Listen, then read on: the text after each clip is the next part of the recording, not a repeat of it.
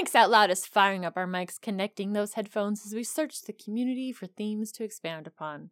We keep the banter friendly, the conversation somewhat on topic, and have fun doing it. This week, we're spouting off about all the fun games you can play that are Christmas related. Let's get into episode 44.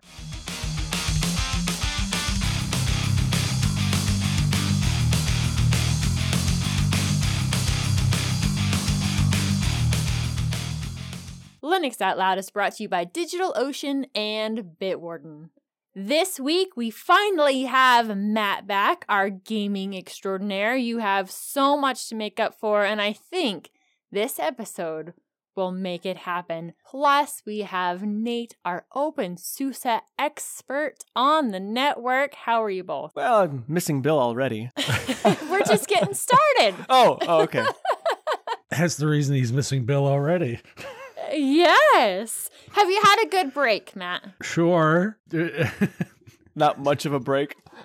Yeah, not really a break. a break from the show? No. Break from life? Definitely not. it's a lot of work that time of year. Got to do what I got to do, unfortunately. I appreciate Bill filling in for the last couple of episodes with me. Not Yeah, being so do. I. Hopefully, I know you would. a little more um, positivity thrown Nate's way instead of, you know, generically me throwing Nate under a bus, you know, then backing up the bus and then going forward.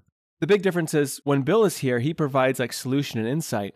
When you were here, you provide insults and game recommendations that cost me money. So I mean, like, come on, man. I'll take the insults and the game recommendations.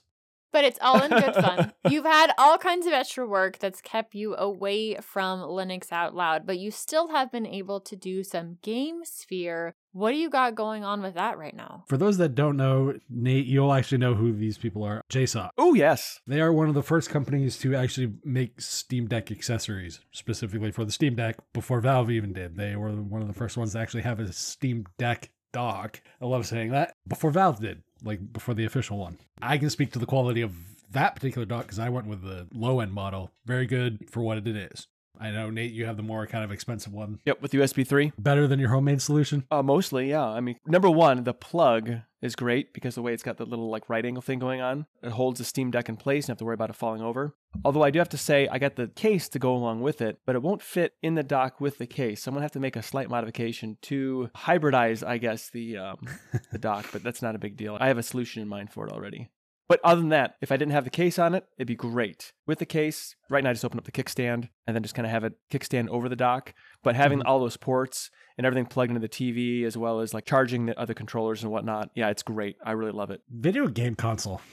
Yeah, right. And that, actually, that's the other thing too. So it's a dock. I could use it with my computer as well. So it's not just a video game console dock. So it's it could be multifunction really. Speaking of someone, I've used it as, you know, when I was using the Steam Deck as the PC. Works really well. Yeah, I'm, I'm sure it does. And then uh, also, what's been fun is so my kids are really into Cooking Simulator right now, and I surreptitiously put a Logitech dongle in the dock station. So when my oldest was playing Cooking Simulator, I just turned on the other keyboard. And I would just kind of, you know, drag my thumb across the pad. You know, it'd be very slowly. So he just thought that maybe he was was like bad input or whatever, like he wasn't doing something right. And I just kind of kept doing that. And you realize that something was going on here, something fishy was going on here. And then, you know, yeah, I was busted. But nonetheless, Yes, it's a lot of fun. The dock is great. Now my kids check it before they start playing because they don't trust me. But outside of that, Smart kids. because they don't trust me, yeah, you're right. But the point I was going to make is that JSAUX has been in contact with me, and we are going to be getting some unboxings and some reviews of some JSAUX Steam Deck specific stuff for GameSphere. Awesome. Nice. Can't speak specifically to what it is quite yet, but those will be along the way. So those should be fun because there's three things coming, and it, uh, it depends if they all show up at once. Then I might do like one of the live streams as the unboxing stuff, kind of like what I did with the Steam Deck. Nice. That's really awesome. good things for uh, GameSphere there. We'll be taking a look at that and seeing how that goes because some of the stuff that they have is very, very, very interesting to me because it's not the traditional accessories company from what I've seen. Thank you, Valve, for open sourcing those CAD files. Well, I certainly can't wait for that. I can. I mean, great. This is so awesome. You just need to bite the bullet, Wendy, get a Steam Deck. and then once you have the Steam Deck, you will understand. It'll be like an awakening for you. An awakening. Yes. The best way to sell it to her is as a Wendy, do you need a cheap computer? Here you go. A high powered cheap computer. Yes, that would be the better way to sell it to me is as a cheap computer that's multifunctional, without a doubt. By the way, you can upgrade it too without getting the void warranty stuff. So just saying. But anyway, so while I've been having that conversation about getting some interesting hardware and stuff, Nate, it looks like you're going down more of the hardware route with the Commodore. I am. A while ago, by a while ago, I mean like mm, nine ish months ago, I built what I call my Commodore 1541 Imposter. Now, the Commodore 1541 is a floppy disk drive for the Commodore 64. And what I needed for my Commodore 64 Imposter was like card reader slots, more USB slots, things like that. And what I did is I finally finished a video on me going through the process to figure out how to put all these features inside the case and then go through the design process, but went through like the, the design iteration process of how I figured it out and then printed off the parts. So here's where Matt falls asleep because I'm talking about 3D printing. And then put everything inside this 40 year old disk drive case so that I could use it for my modern system. So, you know, it color matches the modern system. It's very convenient. I use it all the time. Every time I, you know, flash an SD card for Raspberry Pi, or if I have to plug in, you know, an accessory like a USB drive, instead of reaching behind the computer, I just plug it into the front of this. So it's a great little companion device. It's a media module. I also have an extra two terabyte hard drive inside of it additional storage, or a hard drive.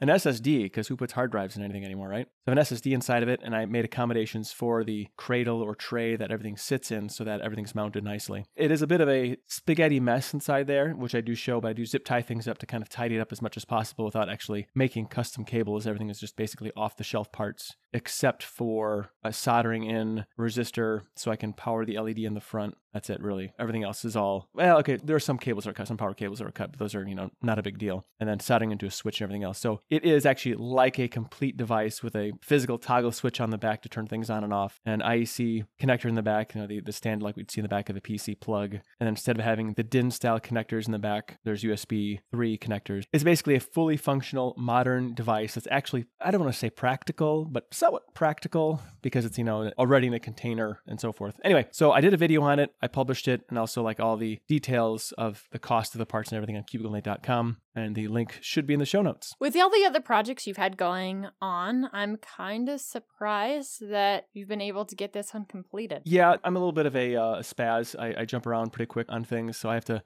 really push myself to commit to finishing something before I move on to the next thing. And there's a lot of other things that I really want to get to. And even at the end of the video, I got a little teaser as to what I'll be working on next. Ooh. Yeah, probably not for a couple weeks, but I'll be starting that in a couple weeks because of the other projects that are on the list. Like I need to hammer some stuff out here before the end of the year. I'm kind of surprised you didn't bring this up last week because there was so much of last week's discussion that was on retro stuff that it would have fit really, really nicely into that. But I guess you need to spread some retro around every week, right? It, also, the video wasn't done last week, so that's the other issue. Ah, gotcha. well, Wendy, I talked a little bit about 3D printing, and I guess you have some 3D printing news as well. I do have some 3D printing news. So, our little FLL team, our Explorer teams, are having their expo tomorrow, and our older teams are actually hosting the expo. So, that means we need to get all the awards and stuff situated. Well, I am completely out of filament, and I absolutely need to get some ordered, but I've been Oh. struggling on what to order. And every time I go to order it, I'm like, oh, I don't know. And it's mainly just because I haven't really tried anything and I want to make sure I'm getting something good, Right? but not something super expensive. Well, my co mentor and the older team have a Prusa 3D printer and they have some Prusa PETG that they've been using to help build some of their parts for their robot. And so I have a roll of black and a roll of neon green from her. And I originally was going to print some little Legos. And on the Legos has the team names and the team number on them. I was given kind of a warning ahead of time because the library had printed some stuff off for the older team and she forgot to get it re vacuum sealed. So they're in bags, but it's just not vacuum sealed. And she's like, ah, it might be a little bit too humid for it right now. It might have to go into the filament dryer. Well, yesterday, trying to print these Legos, it became an absolute stringy mess. It was not good. And so I shut down the print and I couldn't get the filament back to her yesterday and said, hey, you know, I can get it to you tomorrow. It would have to sit in the dryer for at least six hours and then go about printing things. And our deadline's really tight because this all has to be done by Thursday night. And I had started trying to get this stuff printed on Tuesday. So we've got three liters. And the other mentor also has a 3D printer, and she got to work actually getting these little Legos printed. I was talking to the mentor who I borrowed the filament from today, and she said, Hey, I just got to thinking about it, but especially when the air is more humid, and it definitely is right now, we've had quite a few storms rolling in. It's snowing as we speak. And she goes, You know, when I turn it up 10 more degrees on my hot end temperature, that can make the difference. That can kind of help it print smoother when that humidity is higher. So I said, All right, I'm in town right now, but as soon as I get home, I will take the awards because we're 3D printing the awards. Her older team designed what the awards look like. She put it together in CAD and has sent me the STL files. And right now, the bases are printing. So because it's PETG, it prints at a much higher temperature. I'm using the Prusa slicer. This is Prusa filament. And so I just went with what it had told me to use. I didn't change anything on the Lego blocks. This time, I took it up 10 degrees. So the Legos were printing at 245 degrees Celsius. And right now, I am printing the bases of the awards at 255 degrees Celsius, which is near the limit of what my printer can do. Its maximum temperature out with the hot end it has is 260, but it is making a difference. The bases are looking absolutely fantastic. They will get done right around 11 p.m. tonight, and then I will go ahead and start the printing process of the tops of the awards to make sure that if anything goes wrong, I still have time to get them printed before tomorrow night. I think 260 is my limit as well. I've done a lot of prints at 240, like for ABS, and I haven't had any issues there. I actually have a roll of PETG. I just haven't used it yet. Do you have a completed print now of PETG items yet? Unfortunately, I don't, but the mentor that I borrowed this from has quite a few different finished prints of PETG. And so far, I absolutely love it. And I think that's what I'm going to be ordering because the only thing I've used is PLA. And then it was the Creality PLA. And so I don't know that I had the best filament to start with. And soon as that top layer, that base layer was going down on the PETG, and I'm like, oh my gosh, that's so much smoother than what I've had. And one of the things that I like about this filament over the PLA is it's so much stronger so much stronger and can stand up to so much more heat than the PLA. So I think for my average prints, we're gonna stick with PETG, though it doesn't seem to come in those color changes that a lot of the PLA does. So there might be times we jump back to that, but I think my average print is going to be the PETG. My temperatures have to be a little bit higher for that, and if I ever get the case built on it, I need some time to even build it. But if I ever get the case built around that, then I think it'll help with those temperatures too, help keep it a little bit more stable. We don't keep the house super cold during the day. I mean, it's comfortable. It's not crazy hot, it's comfortable. But those are pretty high temperatures when we're talking converting that to Fahrenheit. So just to be able to trap that heat in there, I think a little bit better will help. But I haven't had any issues with it coming off the plate. I was really, really worried that the Legos were going to shift. Now, I did put a broom down on them because I was printing, I think, 26 Legos in one go. I didn't want to risk one little piece moving and right. then end up destroying the entire print. So I did lay a brim down, but it adhered amazingly well.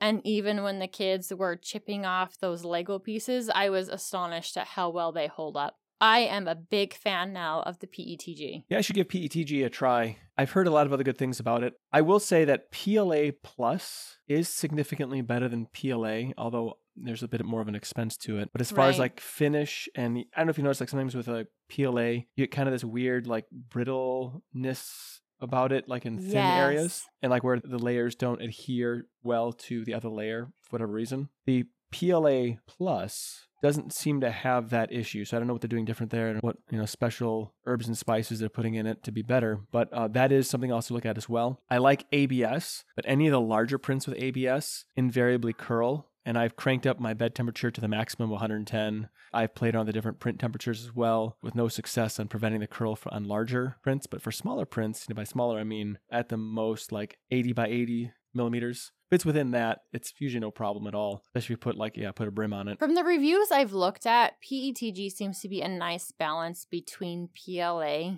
and ABS. So it has the ease of printing of PLA, but with the heat resistance and the added strength of a lot of the ABS without some of that really nasty off gassing that you can get with it. But when you have an enclosure, you don't notice that off gassing. Right, but right now mine's sitting in my kitchen, so I'd Oh, really okay. rather not have some funky off gassing smells coming from it. Yeah. Right, yeah, that would be good when you're making burritos or something in the uh, kitchen. Right, exactly. You don't have ABS flavored burritos. The 3D printer does need to find another home. We have a spare room that's been where all of our junk collects, and we've been talking about turning that more into a crafting room. So that's where the 3D printer would go. That's where some of the other stuff that I'm going to talk about later will go. But we just have to see. I need to have time, right? I need to have time to put the enclosure on. I need to have time to completely gut that room and rearrange everything. Heck, my whole house needs a complete gone through, but that's a whole nother story. And so getting it out of the space it's in right now is a top priority just for it not getting bumped and not being in the realm of where we're cooking. Okay, so it's not directly in my kitchen, it's in the dining room, but the dining room is like right next to the kitchen. You can see my stove from where the 3D printer is. It's got to go somewhere else. Yeah, you don't want to get like grease from the kitchen, from the stove on 3D printer. I'm sure it wouldn't be good for print adhesion onto the heat bed. Right, exactly. And not good for those internal parts as well. This episode of Linux Out Loud is brought to you by DigitalOcean. Cloud computing can be, well, let's say, complex, especially for a guy like me. But standing up reliable, affordable cloud infrastructure really doesn't have to be. At DigitalOcean, you can enjoy a comprehensive portfolio of compute, storage, database, and networking products that put your cloud infrastructure in capable hands so you and your teams can get back to doing what matters most building world changing apps that grow your business. Predictable pricing, robust product documentation, and services that developers love. That's DigitalOcean. Get support at every stage of growth, from teams of one, so just you, to teams of a thousand with simple, powerful cloud computing and growing at DigitalOcean.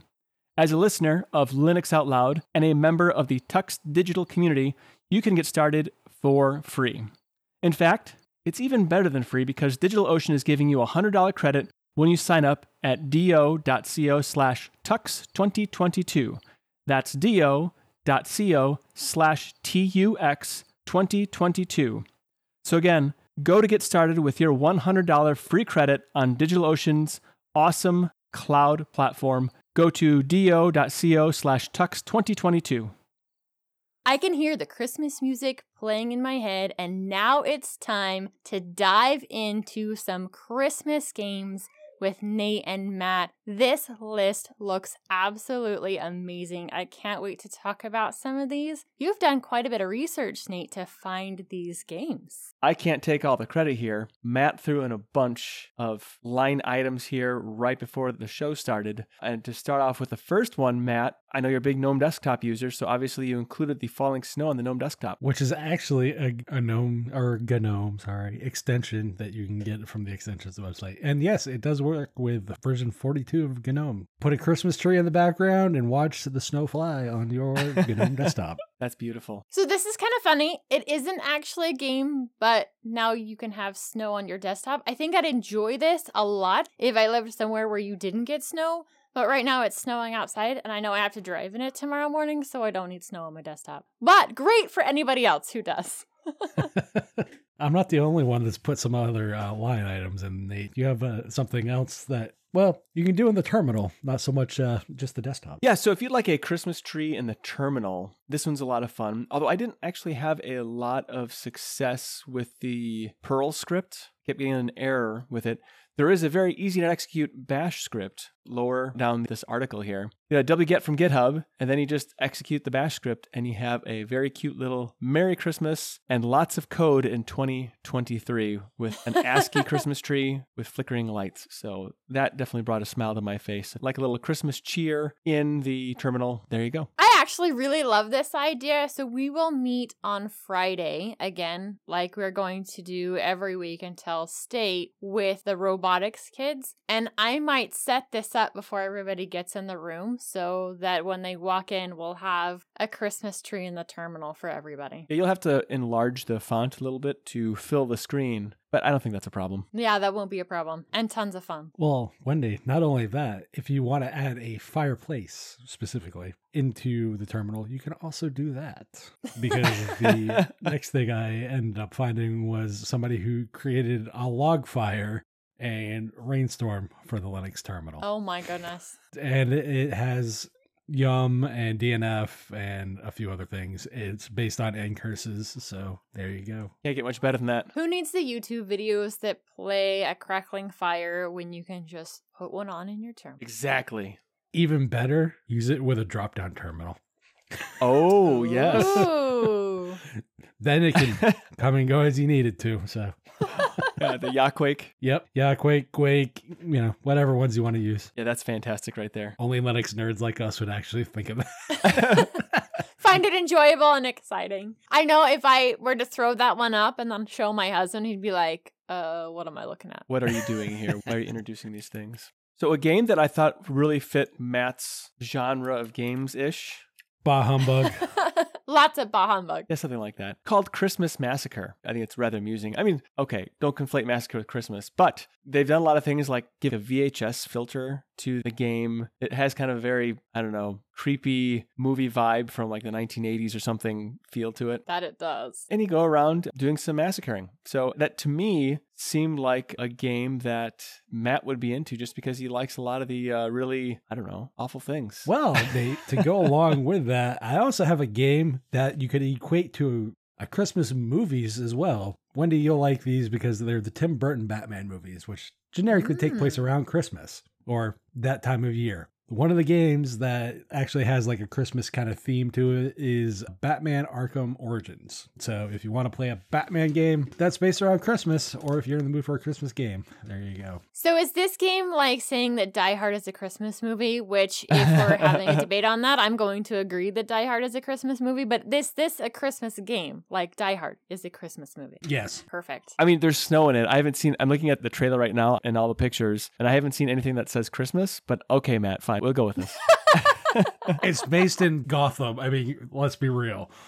Dark. brooding. Exactly. That's pretty funny right there. This game says it is similar to Red Dead Redemption 2, which Magneto has put quite a bit of time into recently. So this might be a Christmas game for him. Interesting game. It kind of concept wise around Batman Year One. For those that don't know what that is, it's like the first year of actual Bruce Wayne being Batman. Oh. So this is very much the origin kind of deal. But fun game. It is playable on Linux, and you can play it on the Steam Deck too, Nate. By the way, it's a beat 'em up kind of game. There's the one thing I do like about this. They put more emphasis on like Batman being a detective as opposed to just going around and beating people up like you would normally see in kind of the movies and all that stuff. So Nice. Well, a little bit of a uh, change of pace. There's a game called Christmas Mansion.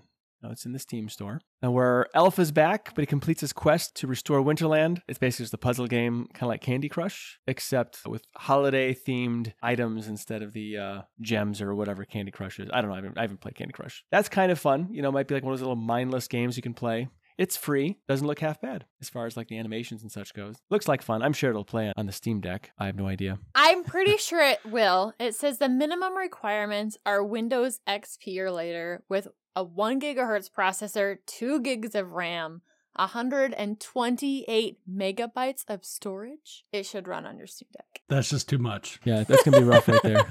Yeah, there's some other aspects of it too. It's like a bunch of like little mini games in it, so it looks like it could be fun. It's probably good for the kids, you know, or if you need something mindless for uh, crazy Uncle Rico to play and don't want to talk to the kids or something like that, you can have him play this in the corner. I don't know. It might be enough. Casual puzzle, colorful, 2D. It says funny, so there must be some elves cracking jokes inside of this. It looks like one of those guilty pleasure games. Like I say, Plants vs. Zombies is a guilty pleasure game. This is probably right along those lines. But another one that might be along the lines is what is something that most people can equate to building as a kid, Nate? Uh, Legos, Minecraft. I don't know. You are close. Model trains. Oh, model trains. Oh, yes. And there is a model train, which is called Model Railway Easily Christmas.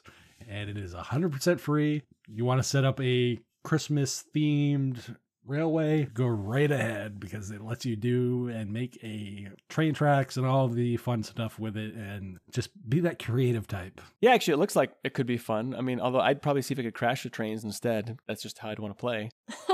That's not what you're supposed to do, Nate. I understand. And uh, watching some of the gameplay interactions with it, it looks very intuitive as far as, you know, how, Yeah, it how, how you build things. Maybe Uncle Rico would like this one. One of the things that I like about it is it is fun to build with those old train sets, but you never have the right piece for the track you want to build, and this solves that problem. Exactly. Or the other problem is sometimes there's an issue with the trains themselves and they don't actually go like you want them to go. That could happen too. Right. So another fun one that I see, it's called No Crooks on Christmas.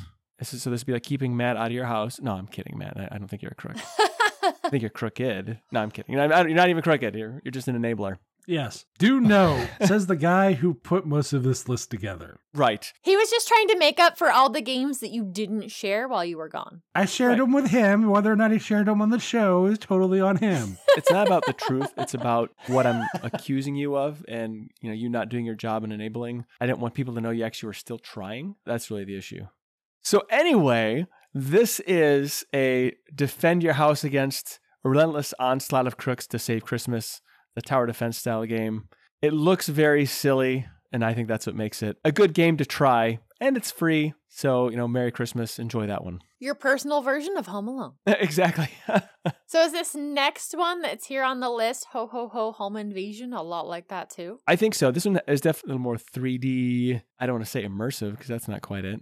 A festive Christmas microgame they didn't consider calling Santa's Game Solid. Help Santa complete his Santa training ahead of the Christmas period by delivering presents without getting caught. So I'm not sure the reference there. I mean, it looks kind of fun. You walk around as Santa, you put in presents, and I think you're trying to avoid things, looks like. You're trying to be sneaky. You're trying to not get detected. Yes. So our Santa is currently not sneaky enough. Kids are catching him. And so you got to take him back through the training so he doesn't get caught while delivering gifts. I think that sounds like fun. I'd probably lose.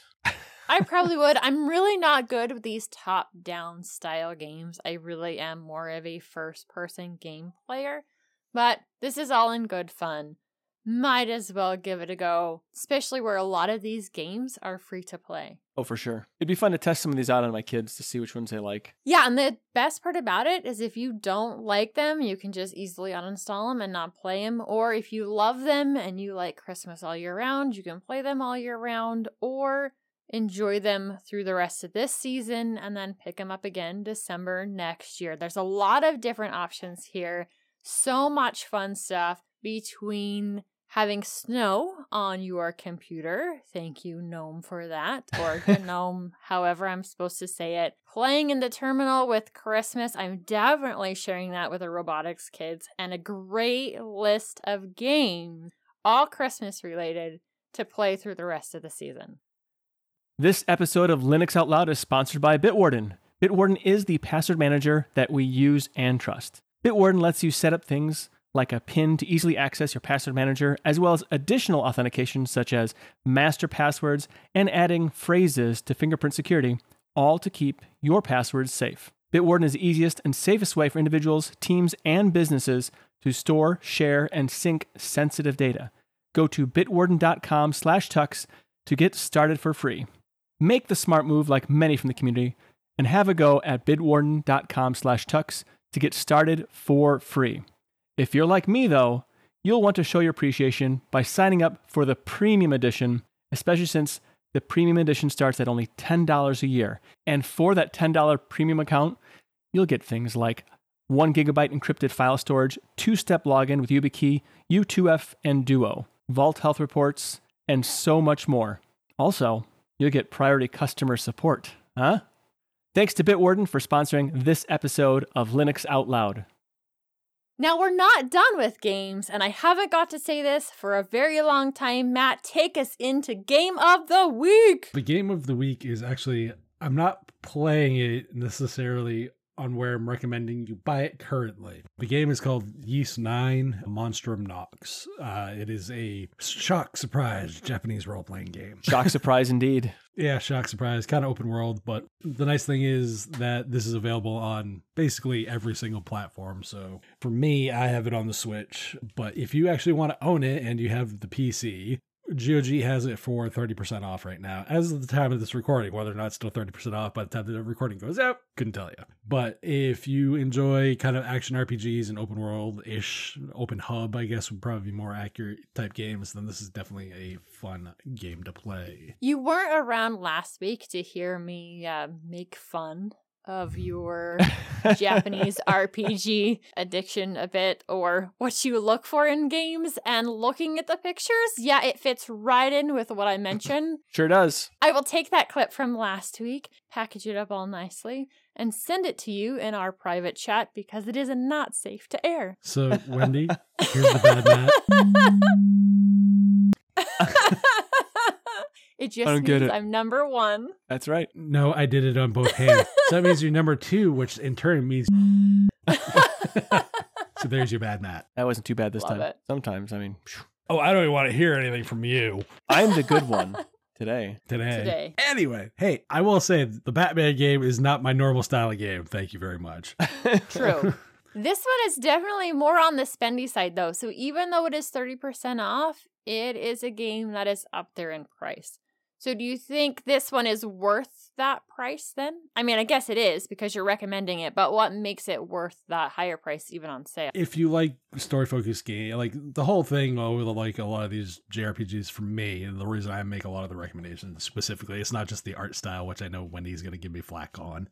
Um, generically, really what it boils down to is like the story and the themes of the stories that they generically tell.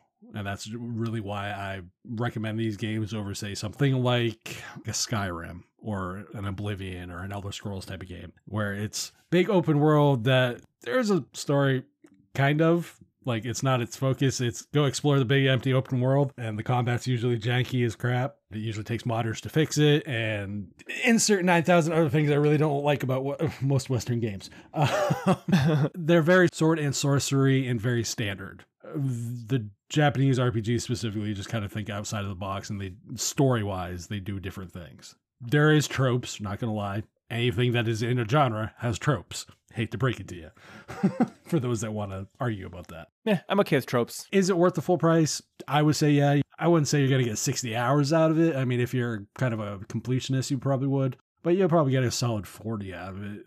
I think generically if you're into the story end of stuff that's decent balance. I've paid more for shorter games. So if you're getting this on the sale price, which right now is 42 US dollars, that's really close to your general rule of $10 an hour. not $10 an hour a dollar an hour Yes, there we go.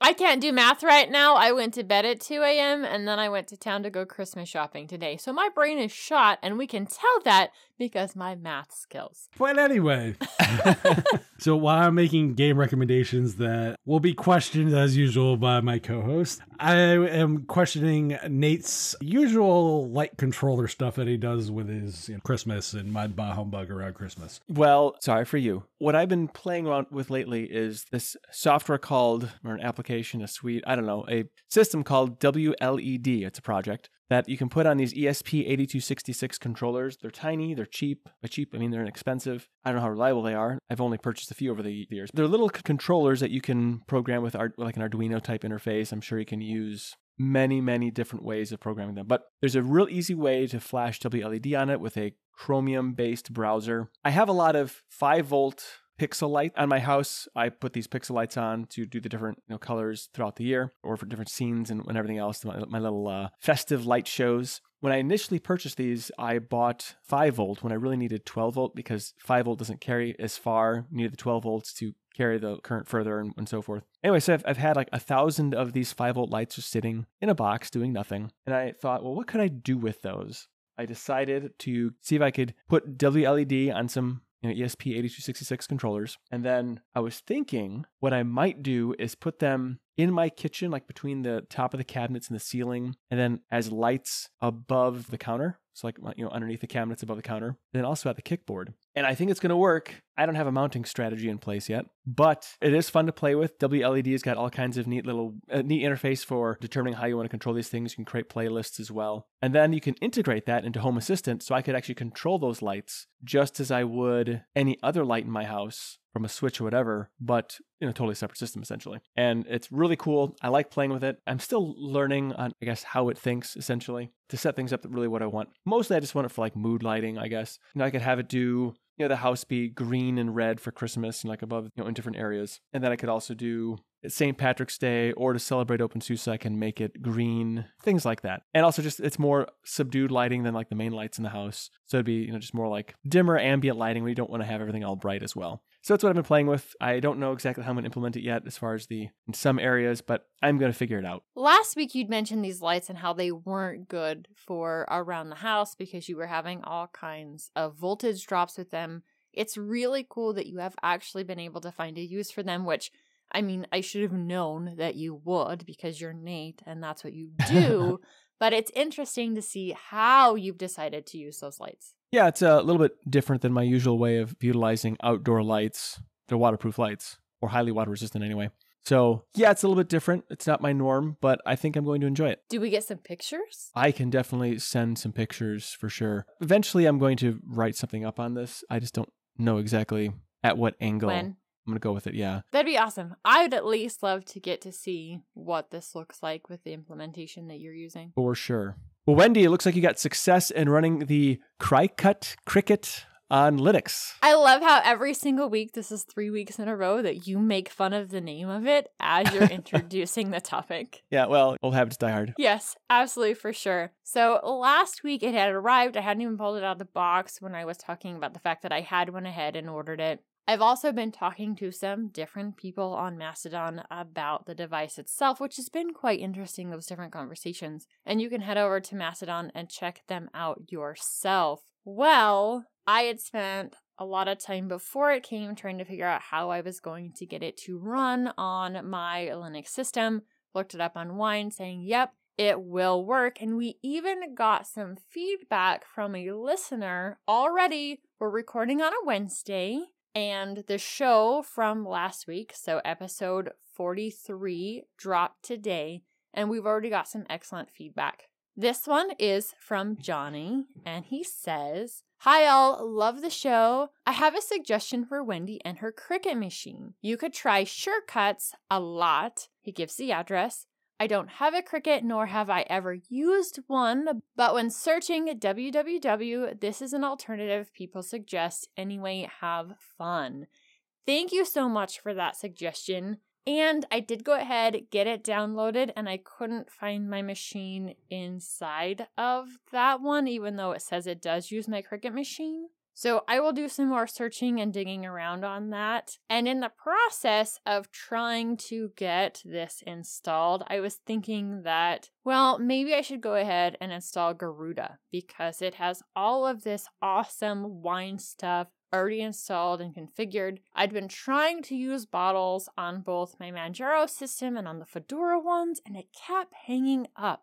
It would say, we're almost done, just a few more seconds. And it never would finish loading. It was stuck on this starting up death screen and never went any further. Well, I'd installed Garuda and made some changes to the UI because while they enjoy their theming, it is not what I was coming to Garuda for. And so, yes, I have changed some things up. It is no longer looking like the Dragonized edition. But I love all the work that they go ahead and put into this distro. I fired up bottles and I was getting the exact same problem. And I had done some searching before trying to find out what was going on, and I wasn't getting any answers to that. I wasn't finding any threads as to why this was a problem because I figured I wasn't the first one. But when I put bottles and Garuda together in a search, there actually was a thread that talked about this. So the current version that comes installed with Garuda and what is in the main repos has a bug,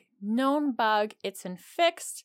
And if you use the Git version, it works just fine. So that's what I went ahead and did. I uninstalled the version that came with the Garuda repos, installed the Git version, and from there installed Cricut Design Space. Now, I've been doing most of my actual designing inside of Inkscape. And the downside of this one is I still can't connect my device over Bluetooth or USB. So I'll do most of my designing in Inkspace, then I will pull it into the Cricut design software so I can set up what each layer needs to do. Is it going to cut? Is it going to emboss? Is it going to foil? Yeah, I can do lots of different things. Set that up. Then from my Android tablet, I can send it to the printer. Hopefully, eventually, I'll be able to send stuff directly to the printer from my main system. That would be ideal. I really don't want to set up a virtual machine to do that. And I am doing a bit of a rigmarole in order to get this to work. There are other systems. There are other cutters that work out of the box with Linux with things like InkCut, which I did check out and is a pretty interesting piece of software. And in some of the conversations I've had with people on Mastodon, it's part of the reason why they've chosen other machines just because they can use them without the proprietary software at all. But I really didn't want to cut just paper or just vinyl. I like that this one can do wood, that it can work with leather, and so many other different things. So it's kind of a give and take. It's that talk that we've had before of using the open source world and the proprietary world and trying to make that work together in our lives. Now, one thing that I will not do is put Windows straight up on my main system to use it. I will not take that step. And right now, even though I'm having to jump through some hoops, I am getting it to work. We've already cut out lots of different things. My daughter had taken a pattern from a website that has multiple layers and it's a betta fish. So the betta fish is super, super colorful when you're done cutting it out. We've made Christmas cards. I have etched a wine glass with my name on it. Ooh. And there's a lot of gifts that we are planning on handing out with some personalizations that we can do now from home. So I say, is it 100% open source friendly? No. Are there some workarounds? Yes and you definitely have to put in the work to make that happen. Bottles is an amazing application. I wish I would have known about this sooner, not that I'm actually running a whole lot of Windows software.